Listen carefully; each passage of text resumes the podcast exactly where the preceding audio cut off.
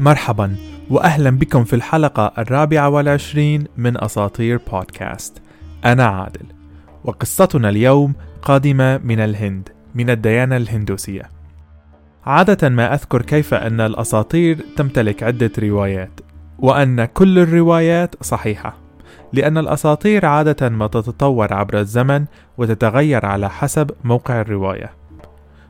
قصة الوجود الهندوسية تمتلك عدة روايات أيضا، ولكن لسبب مختلف جدا، ألا وهو الاستنساخ أو reincarnation، بما يعني أنه عند موت الفرد فإنه يعود إلى الحياة بصورة أخرى على حسب عمله. وهذا القانون ينطبق على الكون أيضا، فالكون يتدمر ويولد من جديد، ومع كل ولادة يوجد قصة وجود جديدة.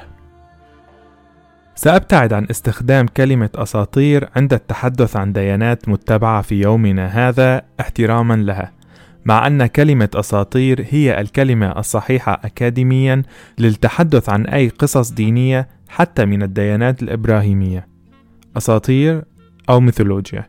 ولكن بسبب استخدام الكلمة الشائع عادة ما يتم استبدالها بقصص أو أخبار. عنوان حلقة اليوم هو براهما، فيشنو وشيفا، ثالوث الوجود الأعظم.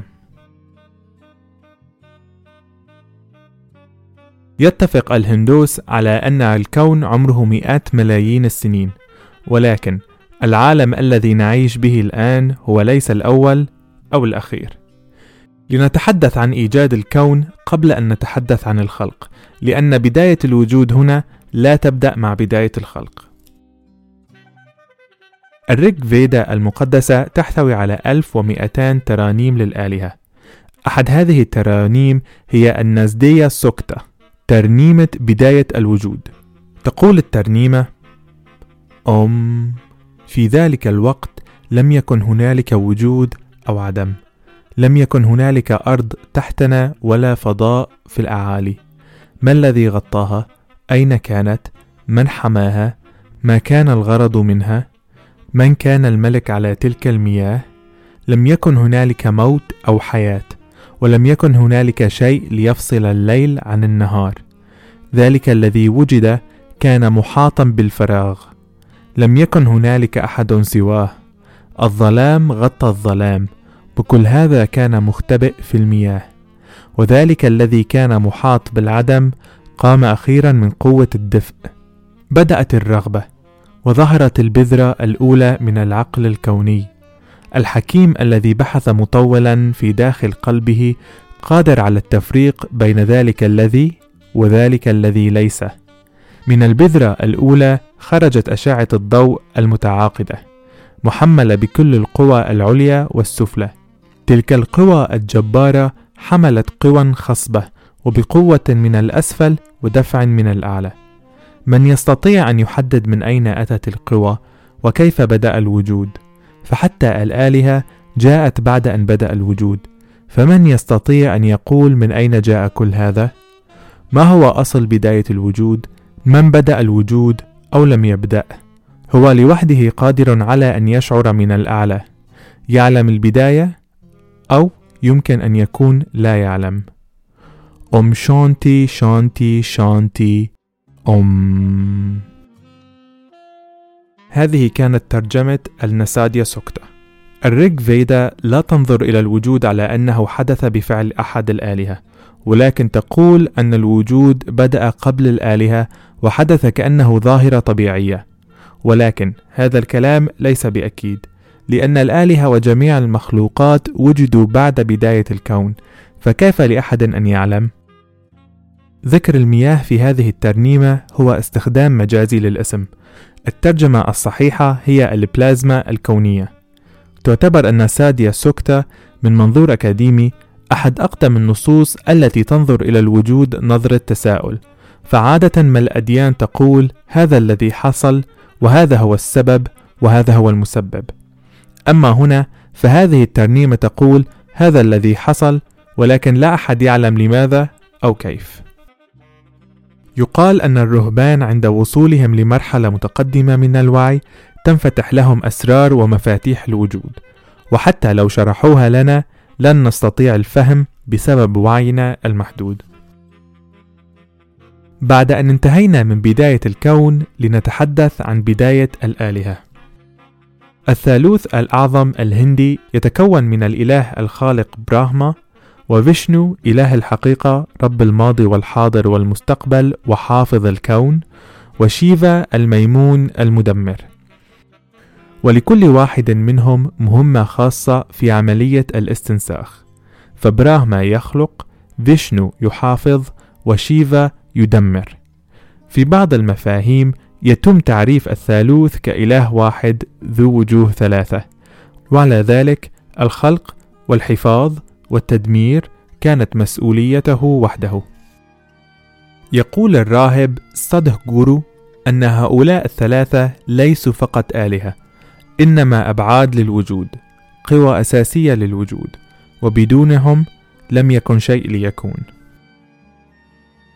تقول الرواية: بعد أن وجد الكون غطت البلازما الفضائية التي مثلت المياه كل شيء. ظهر عليها ثعبان كوبرا ضخم، كان جسد الثعبان يلتف حول نفسه على شكل عش عصفور، وكان رأسه العريض منحني وكأنه يحمي شيء ما. كان هذا الثعبان يدعى أنانتا شيش. كان الإله فيشنو نائم في وسط الثعبان، وكان نومه عميقا. كان محاطا بمياه البلازما الفضائية فقط ولا شيء آخر. استمر في نومه إلى أن أصدر الكون صوتا غير طبيعة الأشياء.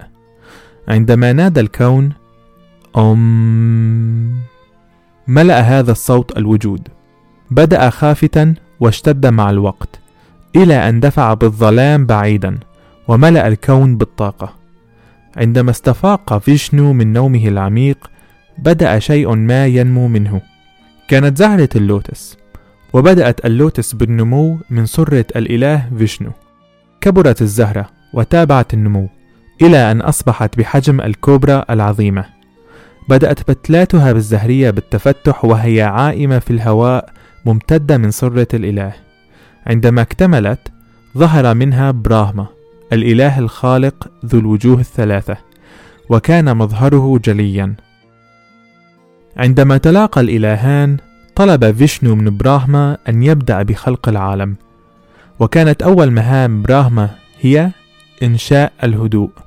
فمن على اللوتس قام بتهدئة الرياح وتهدئة الماء حتى استقر كل شيء. ثم قام بأخذ بتلة من اللوتس، حملها بين يديه ورفعها إلى الأعلى، مدها وصقلها إلى أن شكل منها الفضاء وكل ما فيه من نجوم وأجرام وكواكب. ثم عاد إلى اللوتس وأخذ بتلة أخرى ونزل بها إلى الأسفل وشكل منها الأرض وكل ما فيها من هضاب وجبال ووديان، وتركها قاحلة لا شيء فيها.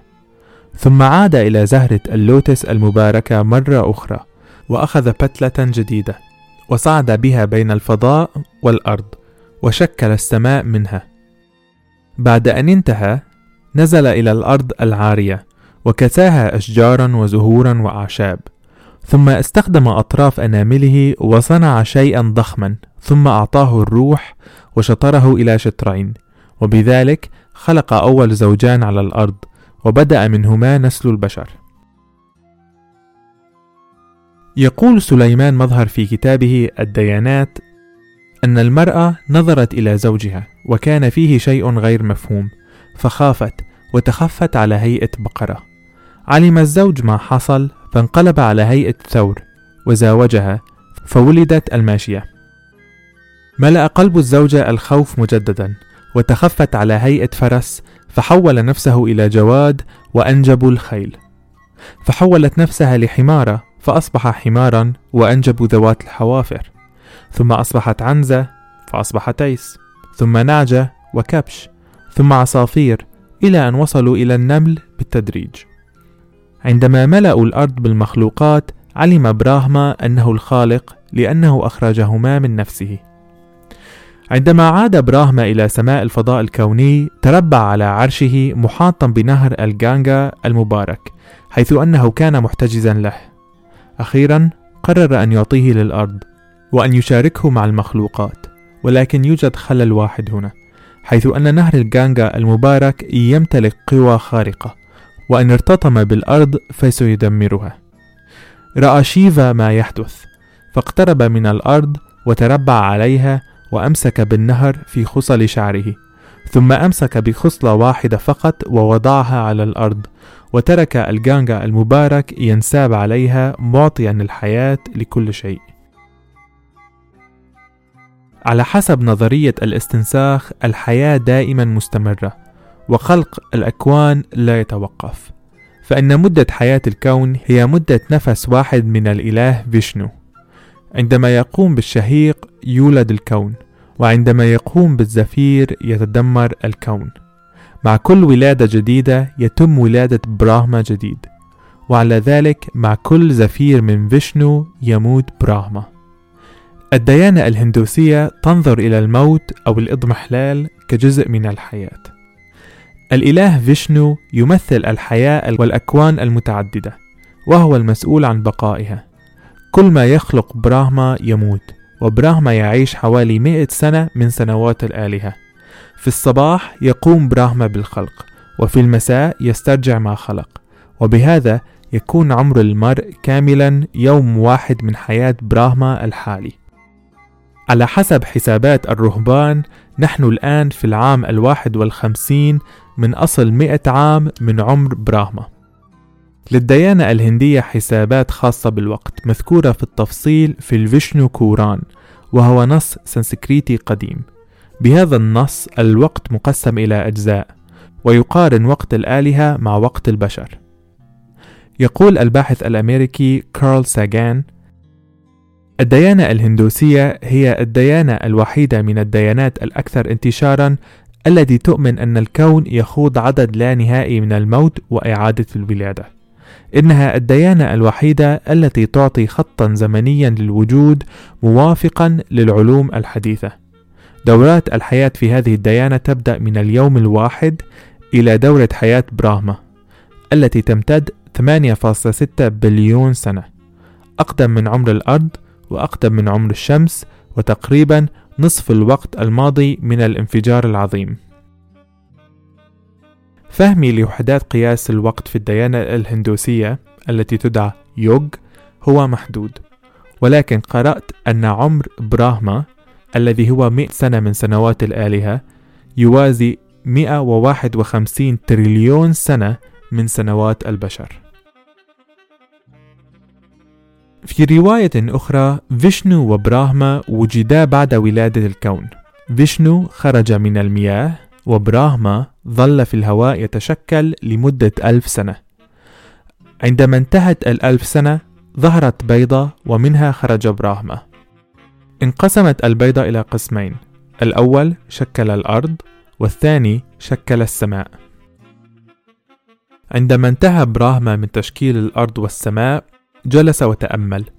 في تأمله خرج من صدره الإله دهارما، وقام فيشنو بخلق عدة من الآلهة أيضا، أبرزها زوجته الآلهة لاكشمي. في يوم من الأيام نشب خلاف بين فيشنو وبراهما عن من هو الإله الأقوى، وفجأة ظهر بين الربان عمود نور قوي يمتد من الأرض إلى أعلى السماء. قال براهما: من هذا القوي الذي ظهر أمامنا؟ سأتحول إلى بطة وسأحلق عاليا إلى أن أصل إليه. ثم قال فيشنو: سأتحول إلى خنزير بري وسأحفر في الأرض إلى أن أصل إلى أصل عمود النور. حلق براهما وحفر فيشنو لسنوات، ولكن لا نتيجة. لم يكن هنالك نهاية لعمود النور المشتعل، لا في الأرض ولا في السماء. عاد الإلهان إلى مكانهما، وأقرا أنهما لا يعلمان من أين أتى هذا العمود ولا من صاحبه. عندما وقفا عند العمود مقرين الهزيمة، بدأت السماء والأرض بالارتجاف، وكان العمود يهتز إلى أن ظهر بداخله رجل عظيم. كان جلده أزرق لأنه مدهوم بالبازما، وكان شعره أشعث ومموج، وكان في وسط جبهته عين ثالثة مشتعلة، وكان حول عنقه ثعبان. علم الإلهان أن هذا الإله أقوى منهما، وبهذا ولد الإله شيفا المدمر إله الشياطين. تسلسل ولادة الآلهة يختلف من رواية إلى أخرى، لكنها كلها تتفق على مهام الآلهة. براهما يخلق، فيشنو يحافظ، وشيفا يدمر.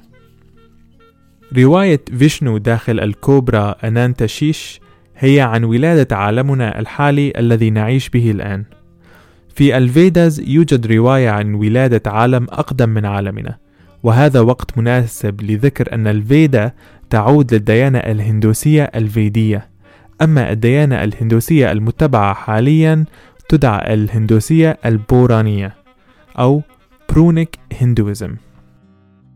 أود أن أطرح تحذيرا قبل قراءة هذا الجزء من القصة لأنها تحتوي على مشاهد للعنف والاغتصاب.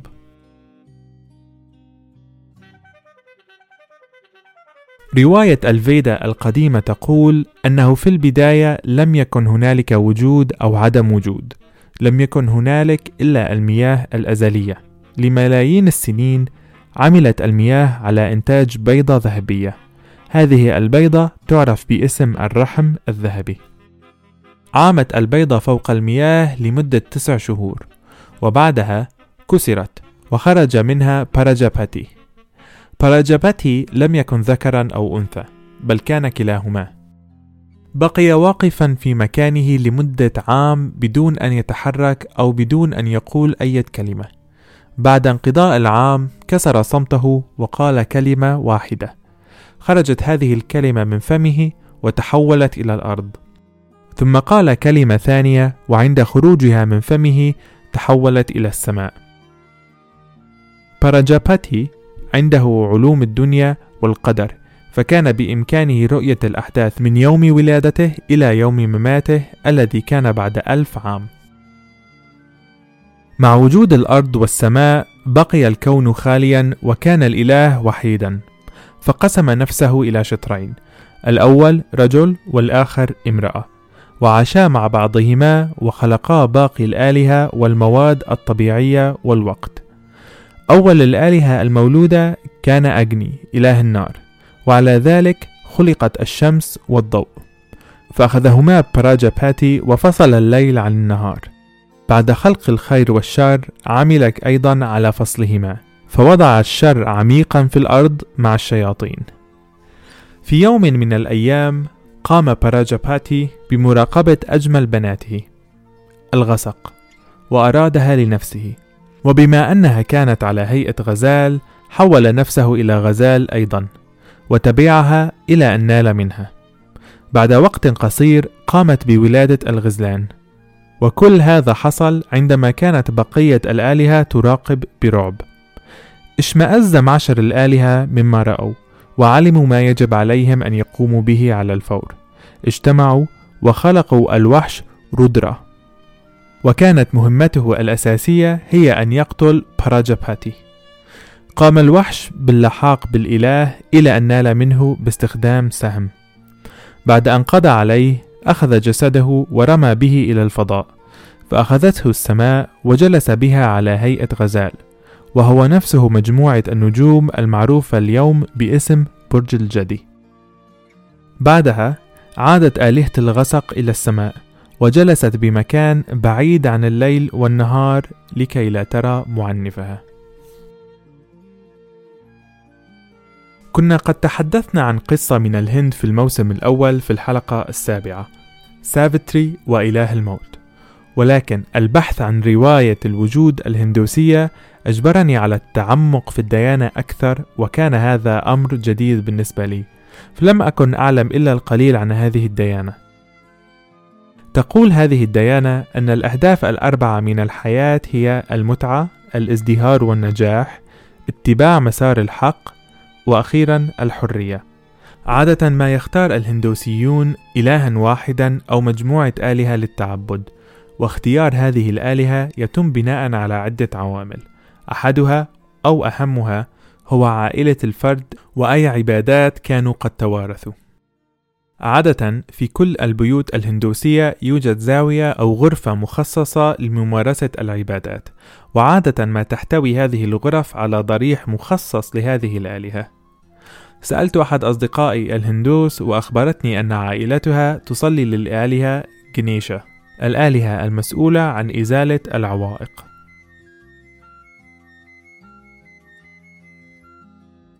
أتمنى أن تكون حلقة اليوم قد نالت إعجابكم. لا تنسوا متابعة البودكاست على السوشيال ميديا لترك تعليقاتكم ومشاركة آرائكم أيضا. اسم البودكاست هو أساطير بود A S A T E E R P O D في كل مكان. ولا تنسوا أيضا متابعة البودكاست على المنصة التي تستخدمون. شاركوا البودكاست مع أصدقائكم وأهاليكم المهتمين بالأساطير. كان معكم عادل في أساطير بودكاست.